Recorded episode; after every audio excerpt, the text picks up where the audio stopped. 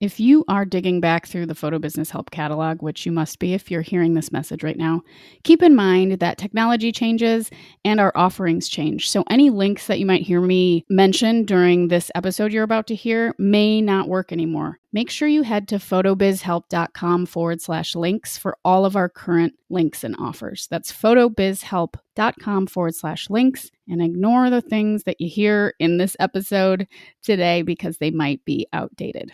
Everything you need is at photobizhelp.com forward slash links.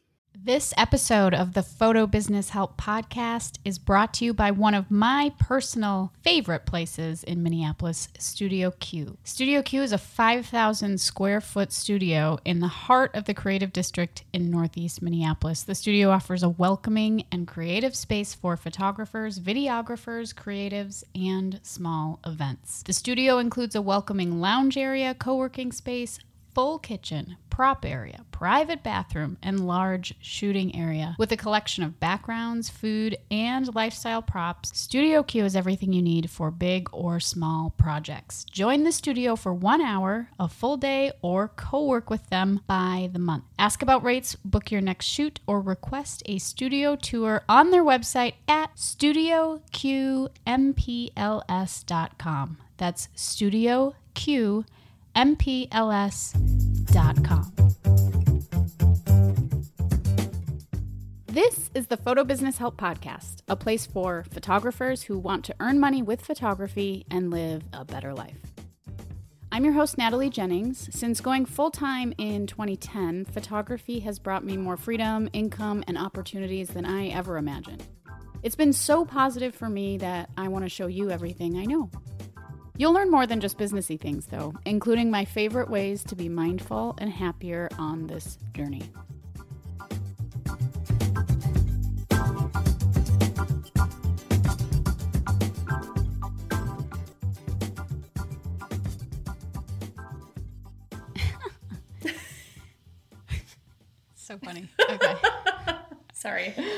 It's fine. I might just leave this in there. You're tuned into the Photo Business Help podcast. My name is Natalie Jennings. I'm your host. This is part three of a of a three part workshop that I am bringing to you for people interested in food photography.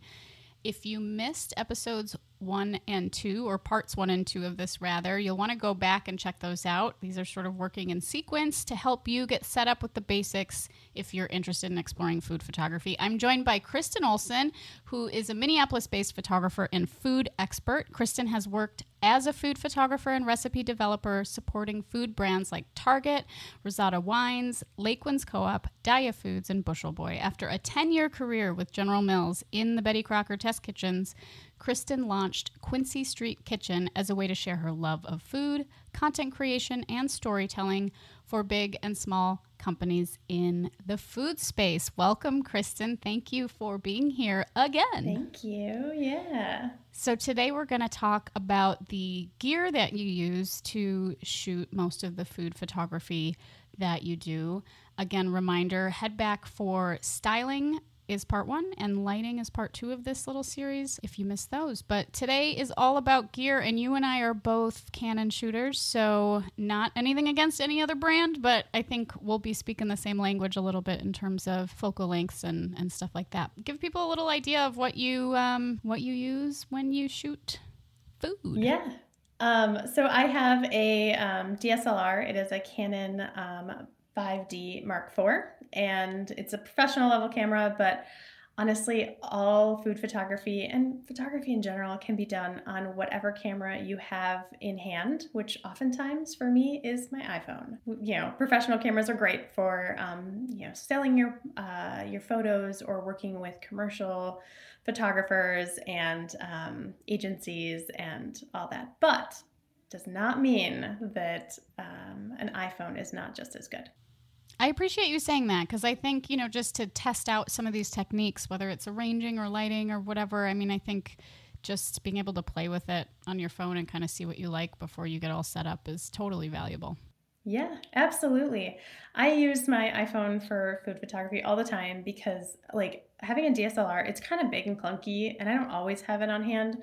Um, the the new iPhones have like such amazing cameras on them, and portrait mode works for most things um, that can give you that depth of field that you're looking for in a in a photo. So yeah, don't knock it. It it definitely works. but yeah, on a professional level, I do have uh, three lenses that um, are in heavy rotation here at Quincy Street Kitchen. They are amazing lenses that work for 99% of the food photography that I do. I first started off with a um, 50 millimeter. So there is a lens out there called the Nifty 50. And if anyone is new to photography, that is the lens to get. It is as close to the like the way that you see the world through your eyes and is easy to work with. It's a fixed lens and high quality. I love it. It's even the Nifty 50 where it's like what, are they like a hundred dollars now? They're they're incredible. Um, I have one that is uh, the EF 50 millimeter. I think it's a 1.2. Mm-hmm. I think I have mm-hmm. 1.2. So I can work in lower light. Uh, it has a shallower depth of field, but honestly not necessary if you're just starting out. Um, great lens. Yeah, well, and one of the things, you know, when I dabbled very briefly in food photography years ago, sometimes shooting wide open on something like a 1.2 isn't great because you get like the tip of the something and you and it just you know blurs everything out which can be absolutely gorgeous if that's what you're going for but if you're really trying like in our last uh, episode if you're really trying to get that texture and stuff that's wide open is not necessarily at all how you want to go. Definitely. No, I completely agree. I think maybe 15 years ago, a really, really like a like a razor thin depth of focus was like probably in on trend.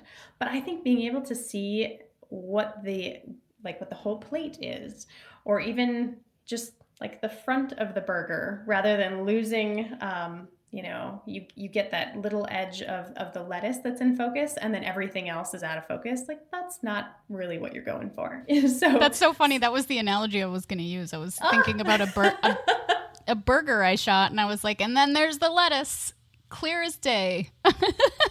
but nothing else is in focus. Yeah, definitely. Uh, it's it's happened. Um, I've even done it, and I've regretted it.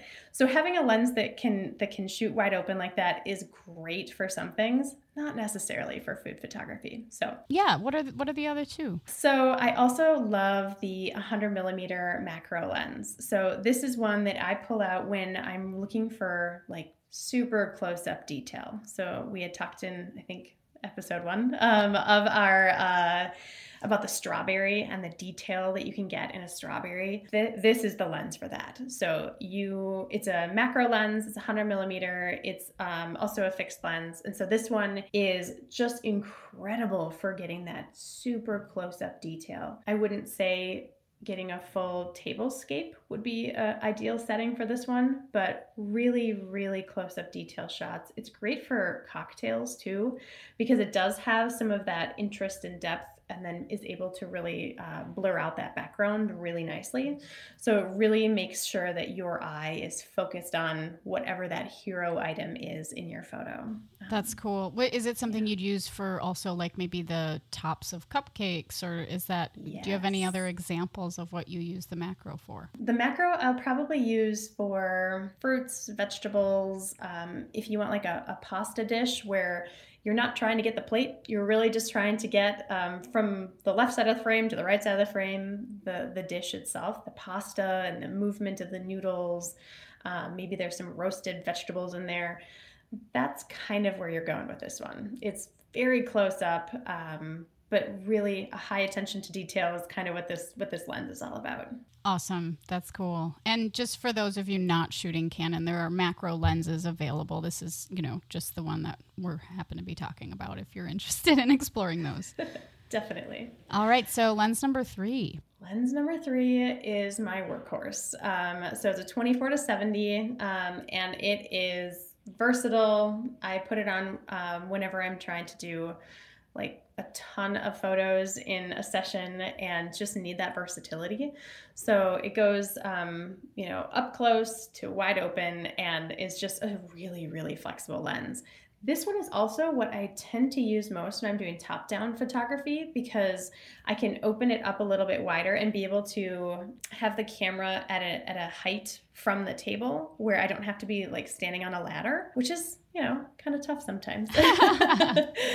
so, so the 24 to 70 is really great for um, just versatility. Say that's probably 75% of the time that's what I'm shooting with. The the 24 70 also has some um, warping to it. So you have to kind of configure it again in um, post production. It does have it gives, it gives things a, a, bit of a curvature that you may not necessarily want in, in some of your photos. So yeah, and that's true with like the the wider you go, and um, you can do it for those of you that are familiar with Lightroom. There's a way to click a lens correction, kind of. You can fix some of that um, pretty well actually these days, but um, that's definitely something to look out for too. You don't want like warped tables. Yeah, no. If you're shooting, um, like if you're shooting a variety of items on a tablescape, sometimes the glasses um, almost look like they're pointing in different directions. So, like a glass on the right side of the table is pointing very heavily to the right, and one that's on the left side is pointing very heavily to the left. That is really what you're trying to avoid um, by doing that lens correction. You can kind of fix it a little bit by putting some um, tacky, like we literally use like poster tacky um, to, when you hang posters. We use that a lot in food photography to prop things up, keep things stable, keep uh, an orange from rolling off the set. Um, and that works really well for kind of just putting a little little bit of it underneath the glass so that you can knock it back and uh, make sure it's not leaning quite so badly in your, in your photo. That's a great tip. I would have never thought of that, but that's hilarious. People are like, "Where do I get those glasses? Those cool curved glasses?" Just my lens. Just the lens. Yeah. well, that's a great, I mean, that's a great kit to shoot with. I mean, you wouldn't need anything other than that. And hopefully, those of you listening, um, you know, don't feel overwhelmed. I always say this if you're familiar with listening to me that, you know, and we already addressed this, but like an iPhone is just as good as anything else in terms of concept and getting out there and practicing and seeing what you like. You don't need to buy all the things in order to be great at this and produce some great photos. So definitely don't get down on yourself if it's not in budget or whatever. There's um, stuff to do. So, so we've covered in these three episodes. Again, if you missed one and two, one we talked about how to arrange arrange the food that you want to photograph. In episode two, we talked about lighting setup and and gear, and then this was uh, more of the equipment. So Kristen, is there anything else you want to add for, you know, anything at all to do with this topic uh, for new food photographers? I'd say just find a food photographer or a handful of them that you love their work and then study it. So, which direction is the light coming from? How close are they to the food? What angle are they photographing it at? What, what do you love about it? And sort of pull it apart. And then do your best to kind of replicate that in your own kitchen or at the you know dinner table while you're at a restaurant and then take those skills and and just kind of play with it. So food is fantastic because it doesn't have to sit there and wait while you are changing the lights um, and get impatient and and be like ah, i'm kind of bored. The food will sit there and it'll wait for you as long as you need it to. Um, the the herbs may wilt a little bit but in all reality it's not going anywhere. So take your time, find the best angle, uh, try different varieties of light, and and just play with it. Feel feel free to play with your food. Very cool. And one more question: what what would you say if you had to recommend a quote unquote easy, very photogenic food to practice with, and something that might be like, oh, this is actually pretty difficult to get a good photo of. So if you're just starting out, you know, kind of what to think about in terms of actual meals. Sure. Um, I would say, like you mentioned, cupcakes. Cupcakes are great. Pick them up at the bakery.